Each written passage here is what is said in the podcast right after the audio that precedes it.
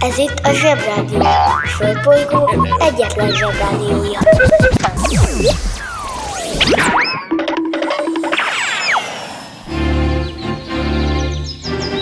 Zsebrádió! Üzenem azoknak a felnőtteknek, akik sutyiban hallgatják a Zsebrádiót, hogy jól teszik. Kedves zsebik! Nekünk is szükségünk van egy kis pihenésre, az okos telefont pedig fel kellett dugni a töltőre. Úgyhogy egy kis időre elmegyünk mi is szabadságra. De nem sokára jövünk vissza, és veletek leszünk újra minden reggel. Addig is hallgassátok a Zsebrádió legjobb pillanatait. Sziasztok!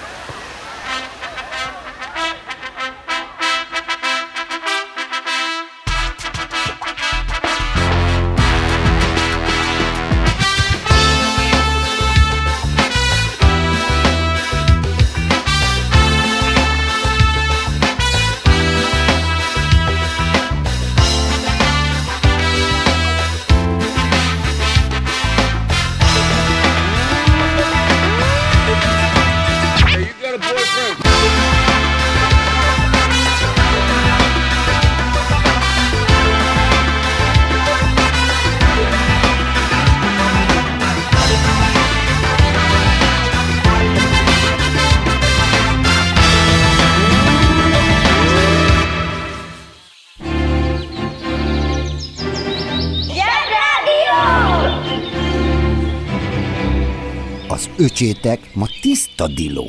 Mert nem szólt a Zsebrádió! Írni, olvasni, számolni fontos. Ezek a dolgok ugyanis a világon mindenhol ugyanazt jelentik, és ugyanarra jók. A történelem, a 43. Anzsú király, az évszámok, és hogy ki kivel háborúzott ezer éve, sem tök mindegy, mert ha odafigyelsz rá, tudod, hogy újra meg fog történni a marhaság, és azt is, hogy miért. És most kapcsoljuk az okos telefon. Kontextus. Kontextusnak azokat a körülményeket és állapotokat nevezzük, amelyek egy eseményt vagy szöveget körbefognak, körülölelnek. Szó szerinti fordítása szövegkörnyezet.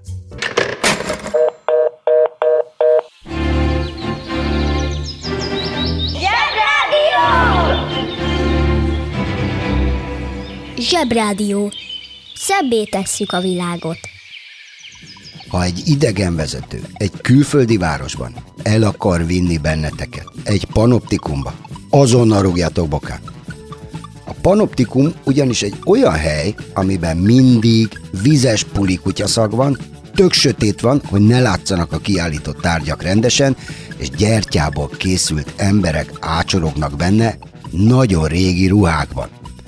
Van egy Madame Tussaud nevű női hölgy, aki abból gazdagodott meg, hogy ilyen gyertya embereket állított ki, ami kizárólag csak akkor lenne vicces vagy érdekes, ha a gyertya emberek fejéből kiállna egy kanóc is. Meg lehetne gyújtani, mert az legalább jól nézne ki. Különböző hírességeket csinált meg viaszból, amik sose sikerülnek, ugyanis mindegyiknek riadt, egyhetes vízi hulla arca van. Na most jönne egy kérdésem. Ki olvasott már Grimm mesét? Fel a kezekkel. Mindenki. Uh-huh. Ki a fenét érdekel, hogy hogy nézett ki a Grimm testvérekből az egyik Grimm? Vagy a másik? Az a helyzet, hogy az írókat nem azért szeretjük, mert szépek, vagy azért, mert nem sikerült az arcuk viaszból, és műszor van a fejükön. Mindegy, lényegtelen. Lényeg a lényeg, ez a panoptikum dolog egyrészt idejét múlt, másrészt meg egy kicsit undi is, és mondom, olyan szaga van, mint egy nagyon régi vizes szőnyegnek. Az egyetlen javaslatom annyi, legyünk pozitívak, azaz próbáljunk meg segíteni a felnőtteken, hogy annak ellenére, hogy elbénázták ezt a dolgot, lehessen valamire használni. A javaslatunk az, hogy csináljanak belőle egy vetélkedőt, hogy melyik szobor kit ábrázolhat. Mely érdekesebb lenne találgatni. Ja, 10 ezer forintba kerül egy belépő, csak hogy igazán kedvet csináljak hozzá. Mondjuk étvágyad nem lesz utána, úgyhogy számoljunk úgy, hogy ebből le lehet vonni egy ebédára. A banja, maharadja, halandja? Fura felnőttek, még furább mondásai. Vak vezet világtalant. Ezt a mondást akkor szoktuk használni, amikor azt tapasztaljuk, látjuk vagy halljuk, hogy valakinek valaki olyan akar segíteni a dolgában, amihez az az illető még annyit sem konyít, mint a segítségre szoruló egyed. Nem elég, hogy szegény ember fogalmatlan valamiben, még olyantól kap segítséget, aki szintén zenész. Ez két okból lehetséges. Az egyik, hogy a segítséget nyújtó annyira meggyőző, hogy a fogadó vakon követi, a másik, hogy a segítségre szoruló annyira gyagya, hogy bárki könnyen megvezetheti. Lássuk be, egyik megoldás sem igazán ragyogó, így nem is nevezhetjük megoldásnak. A Zsebrádió teljes szerkesztőségének, azaz a belső zsebnek az a javaslata azokra az esetekre, amikor segítségre szorultok valamiben, hogy olyan személyben bízzatok meg, aki már letett az asztalra ezt-azt, főleg az adott témában. Ha hallottál olyan furamondást, amiről nem tudod, mit jelent, csak küld el nekünk, és mi elmondjuk neked.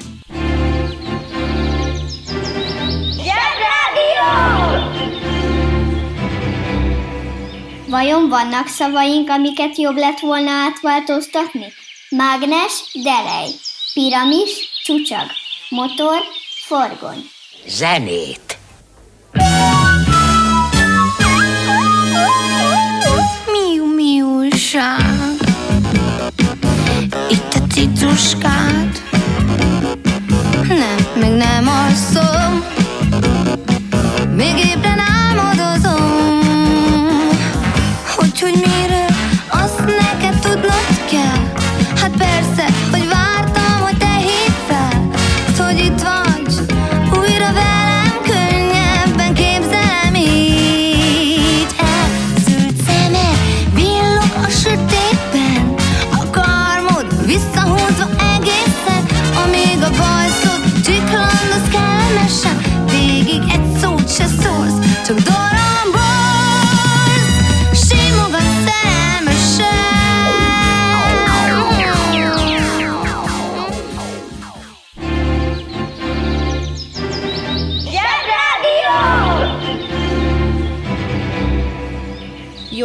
a Batman. Csak kár, hogy kívül hordja az alsógatyáját. Nem feledkezhetünk meg a G-nap alkalmából Magyarország legnépszerűbb bérelszámolójáról. Ő Mézga Géza, Mézga Aladár apukája, Paula néni férje. A Mézga család annyira népszerű rajzfilm sorozat volt, hogy Magyarországon kívül számos országban vetítették a gyerekeknek. Angliától Németországig. Paula nénit itten már megkiveséztük. Olyan frizurája van, mint hogy egy fagylatgépből tették volna fejére, de a Mézga családnak van egy rokona is, Köbüki, azaz MZ per X, a jövőből, aki különös dolgokat küld, hogy használják, és legyenek, és érezzék magukat jó, de a Mézga család mindig elbénázza. Ez a család mindig bénázik, mindenki piszkálja egymást, és aladár, amit a külföldön vetített mézgákban néha Ladineknek, néha Archibaldnak hívnak, minden este titokban felfújja egy szódás szifonnal a gumiűrhajóját, és lefekvés helyett elmegy egy nagyon gyagya bolygóra kirándulni a beszélő kutyájával. A Mézga család bizonyos értelemben megelőzte a Shrekket, a Groot és sok egyéb más olyan világsikert elérő rajzfilmet, ami egyszerre szól a gyerekeknek és a felnőtteknek is. A lényeg az, hogy mindenki máskor nevet. Húzd meg jobban, menjen a munka, aki itt van, mindenki húzza. Mi leszel, ha nagy leszel? Köpönyek forgató. Létezik egy megállapítás, miszerint egy valamire való köpönyegnek azért van két oldala, hogy forgatni lehessen, ami ugye rendben is volna, mert így mindig a tisztábbik felét tudjuk a többieknek mutatni.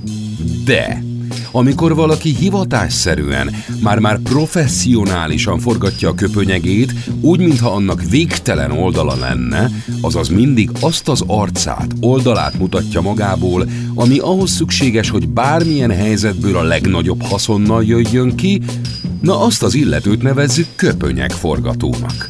Az ilyen ember addig-addig mutogat másokra, addig-addig sugdolózik másokról, addig-addig kamuzik össze-vissza, amíg ő maga mindenki szemében jónak nem tűnik. Ezek az emberek általában előbb-utóbb lebuknak, attól függően, hogy mennyire tudják fejben tartani azt a temérdek hazugságot és ármányt, amit kitaláltak. Szerintünk inkább semmilyen körülmények között se legyetek köpönyegforgatók, a köpönyegeket inkább hagyjuk meg az eredeti céljukra, használják csak a szuperhősök a repkedésekhez. Working in a coal mine, going down, down, down. Working in a coal mine, woo, about to step down. Working in a coal mine, going down, down.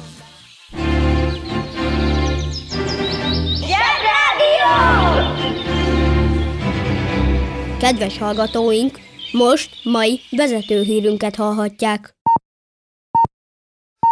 Kukkancsunk hát rá erre a fantasztikus emberre, a hősünkre, a kis Ferire. Kezdetben a szülei elküldték jó messzire Bécsbe egy Tereziánum nevű nagyon híres és nagyon menő és nagyon drága magániskolába, hogy ott okosodjon, cseperedjen, nőjön a bajsza. Meg persze gondolom azért, hogy nehogy rá a kis Feri kiszúrja, hogy a nagyfater szabad idejében báró létére nem osztogat, hanem fosztogat. Nopcsa Ferenc földtant tanult, ami nagyjából a környezetismeret, a földrajz és a geológia keveréke. Az ilyen tanulmány kiváló kaland, hiszen érdekes, izgalmas és sokat lehet a szabad levegőn lenni, hiszen a geológusok elég kevés időt töltenek benne az irodában. Sajnos azt is meg kell jegyeznem, hogy még soha a büdös életben nem hallottam gazdag geológusról, tehát az menjen ilyennek, akinek már megvan mindene. Pipa. Nopcsa Ferenc nem maga- meggazdagodni akart ebből, de miután az élet teljesen kiszámíthatatlan, Pont ez a jó benne. Nopcsa Ferenc huga a birtokukon, a báróságban dino csontokat talált. Nopcsa Ferenc miután föltan tudós volt, vagy mi, rögtön osztályozta is a csontokat, 18 éves volt akkor. Sőt, tulajdonképpen ő találta meg az első magyar dinoszaurusz leletet, amit el is nevezett valaminek, mindegy, aztán később ezt elnevezték, nagy figyi, Magyarosaurusnak. Na, megismétlem. Magyarosaurus.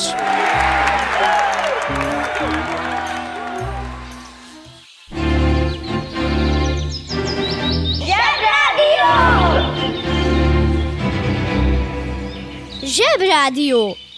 Őrület, ami itt folyik. Tehát ez a főhősünk megtalálta az első magyar dinót, a Magyarosauruszt.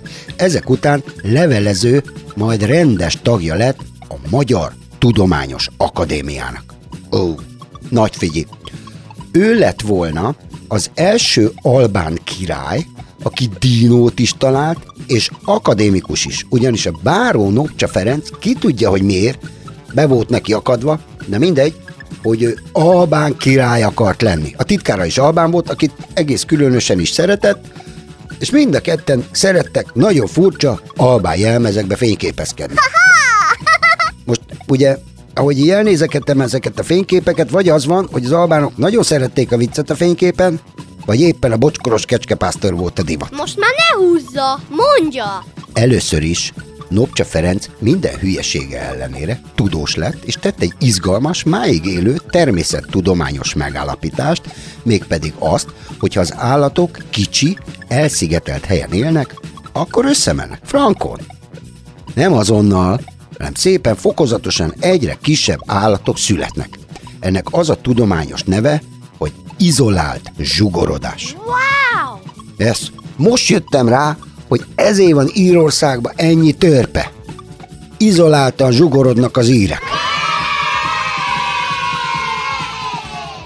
Na, amikor Nopcsa Ferenc megérkezett Budapestre, ahol éppen tanácsköztársaságot tartottak, ami azt jelentette, hogy mindenki lehet főnök, aki akkora bumburnyák, hogy rendíthetetlenül hisz abban, hogy mindegy, hogy milyen tanácsot adunk, ha elég hangosan mondjuk. Maradjunk annyiba, hogy amikor bumburnyákok a főnökök, akkor nem túl jó dolog okos embernek lenni, mert nem szeretik. A bumburnyákok. Nobcsa Ferenc tudós, dínókutató, albán trónkövetelő és a román Zorro unokája, stb. inkább úgy gondolta, hogy jobb olajra lépni innen. Miután az okostelefonnak már zsibbad a szája, ezért elmondom, hogy az olajra lépni, az azt jelenti, hogy lekocolni, letéplizni, kocvíz, vélatás. Cságyikok! Leléptem! Igen ám, de a tanácsköztársaság miatt nem nagyon szerették az ilyesmit, már hogy valaki lelép, de báró Nopcsa nem hiába volt egy olyan család leszármazottja, ami ha nem lenne, akkor kitalálná a Verne Gyula bácsi. Először is a Nopcsa Ferenc bevallotta egy tanácsköztársasági illetőnek, hogy ő kém. Sőt, egyenesen a tanács köztársaság kémje, és neki nagyon sürgősen kémkedni valója van Győrben. Úgyhogy adjanak neki egy útlevelet, meg egy röpülőgépet. Nem hiszed el, de bevették. Nagy figyelj, adtak neki egy kétszemélyes repülőgépet pilotával. Föl is szállt, de még Győr előtt előkapott a báró egy revolver, és eltérítette a gépet, hogy menjenek Bécsbe. Wow! Ez volt a világ első repülőgép eltérítése.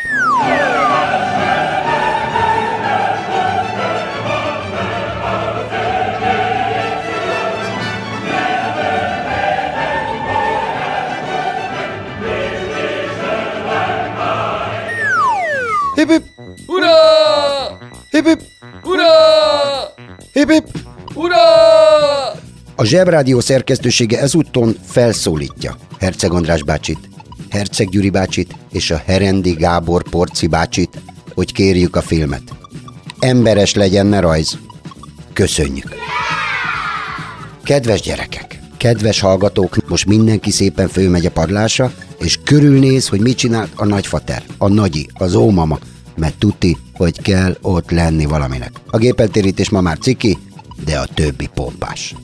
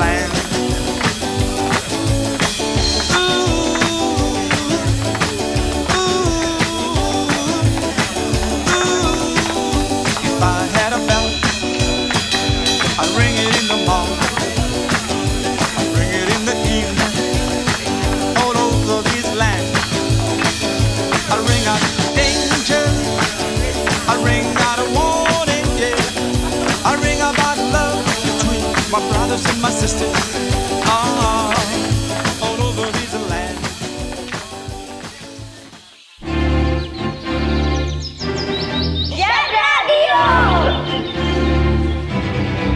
Ébredés, reggeli, fogmosás, öltözés, sapkasál, kocsiba be, és...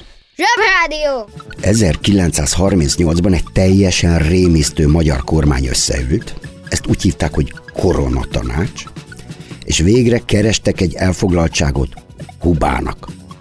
Tudjátok, Árpád előtt ont kontas Huba töhötöm. Ők a hét vezér, akik a hősök terén ácsorognak. Ők voltak a honfoglalók. Ez a nagyeszű koronatanács nem más teszelt ki, mint hogy felállít egy repülő hadosztályt Magyarországnak, hogy majd mi is jól tudjunk háborúzni. Egyébként ennyit arról, hogy mi nem akartunk. Uh-huh, akartunk. Egy légierőt csináltunk. Ezt úgy hívták, a Huba terv. Szerencsétlen Huba bácsi forog a sírjában, semmi köze ehhez a repüléshez, tényleg nagy ötlet. Ilyen az, amikor egy rova- lovas remzet repül. Képzelem az akkori kémek mik össze variálhattak, hogy mi a túró lehet ez a huba. Az interneten minden is kapható. Vásároljon Telexet!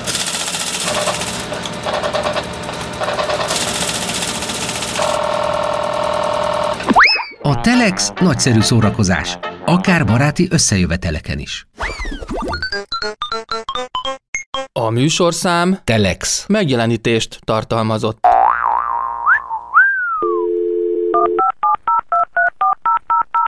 Most már nekünk is van rádiónk. Közi Telekom! Jó fej vagy! Tervezünk egy délutánt is. Együtt, veled.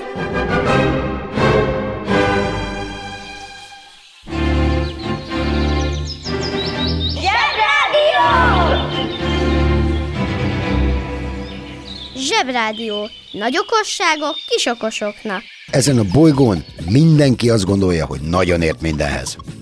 Talán úgy alakult ki ez a sok marhaság, amit már észre sem veszünk, pedig nap mint nap használjuk. Ezzel kapcsolatban a Zsebrádió szerkesztőségében felmerült néhány kérdés. Figyelem! Hány lába van egy szabályos cicanadrágnak? Része a mackó fölsének a medvefej. Lehet-e egyszerre kengurút és fecskét viselni, illetve kell-e, hogy élő legyen? Vagy ha nem, akkor mit mondjak egy állatvédőnek, a kérdező, hogy miért lóg a fenekemen egy vándormadár? Most már kezdek kíváncsi lenni. Na most itt van ez a cica dolog. A cica nadrág. Mert ugye, ha a hátsó lábaira veszi föl a nadrágot, és a köldökéig ér, nem tudom, hogy cicának van a köldöke, akkor ugye rendben van, mert akkor a cica fele az benne van a nadrágban, de az első fele meg nincs. Tehát ha a, viszont ha az első lábain is van cicanadrág, meg a hátsó lábain is, akkor meg ugye hosszában van a macskán a nadrág dereka. De akkor meg kilóg a farka. Uh-huh. Na ugorjunk erre a medvére. Tekintsük el attól az apróságtól, amit medvefejnek hívunk, ami nem olyan apró. Ö, mert az ugye nincs rajta minden mackón. Hát például az enyémen egyáltalán nincs.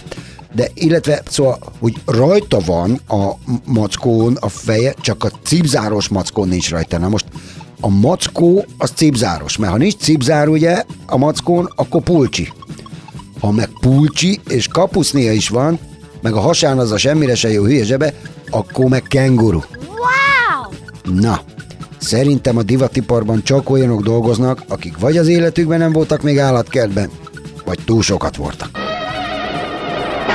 Nem akarnék túl sokáig idő, itt időzni, de akkor a fentiek szerint annyit megállapíthatunk, hogy cicanadrágot nagyon szőrös lábra kell fölvenni, ne lepődjünk meg, ha találkozunk egy feliratos medvével, vagy egy lila kengurúval. De a legdurvább az mégis a fecske.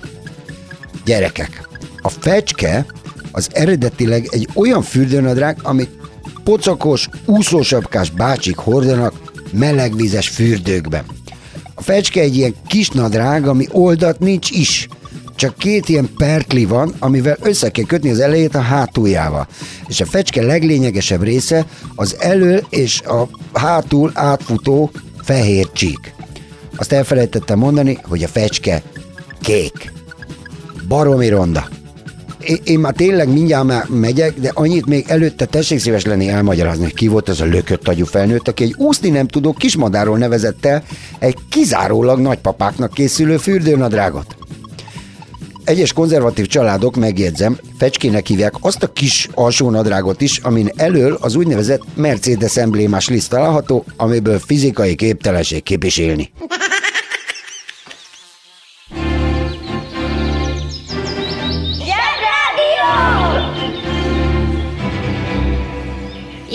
dólar.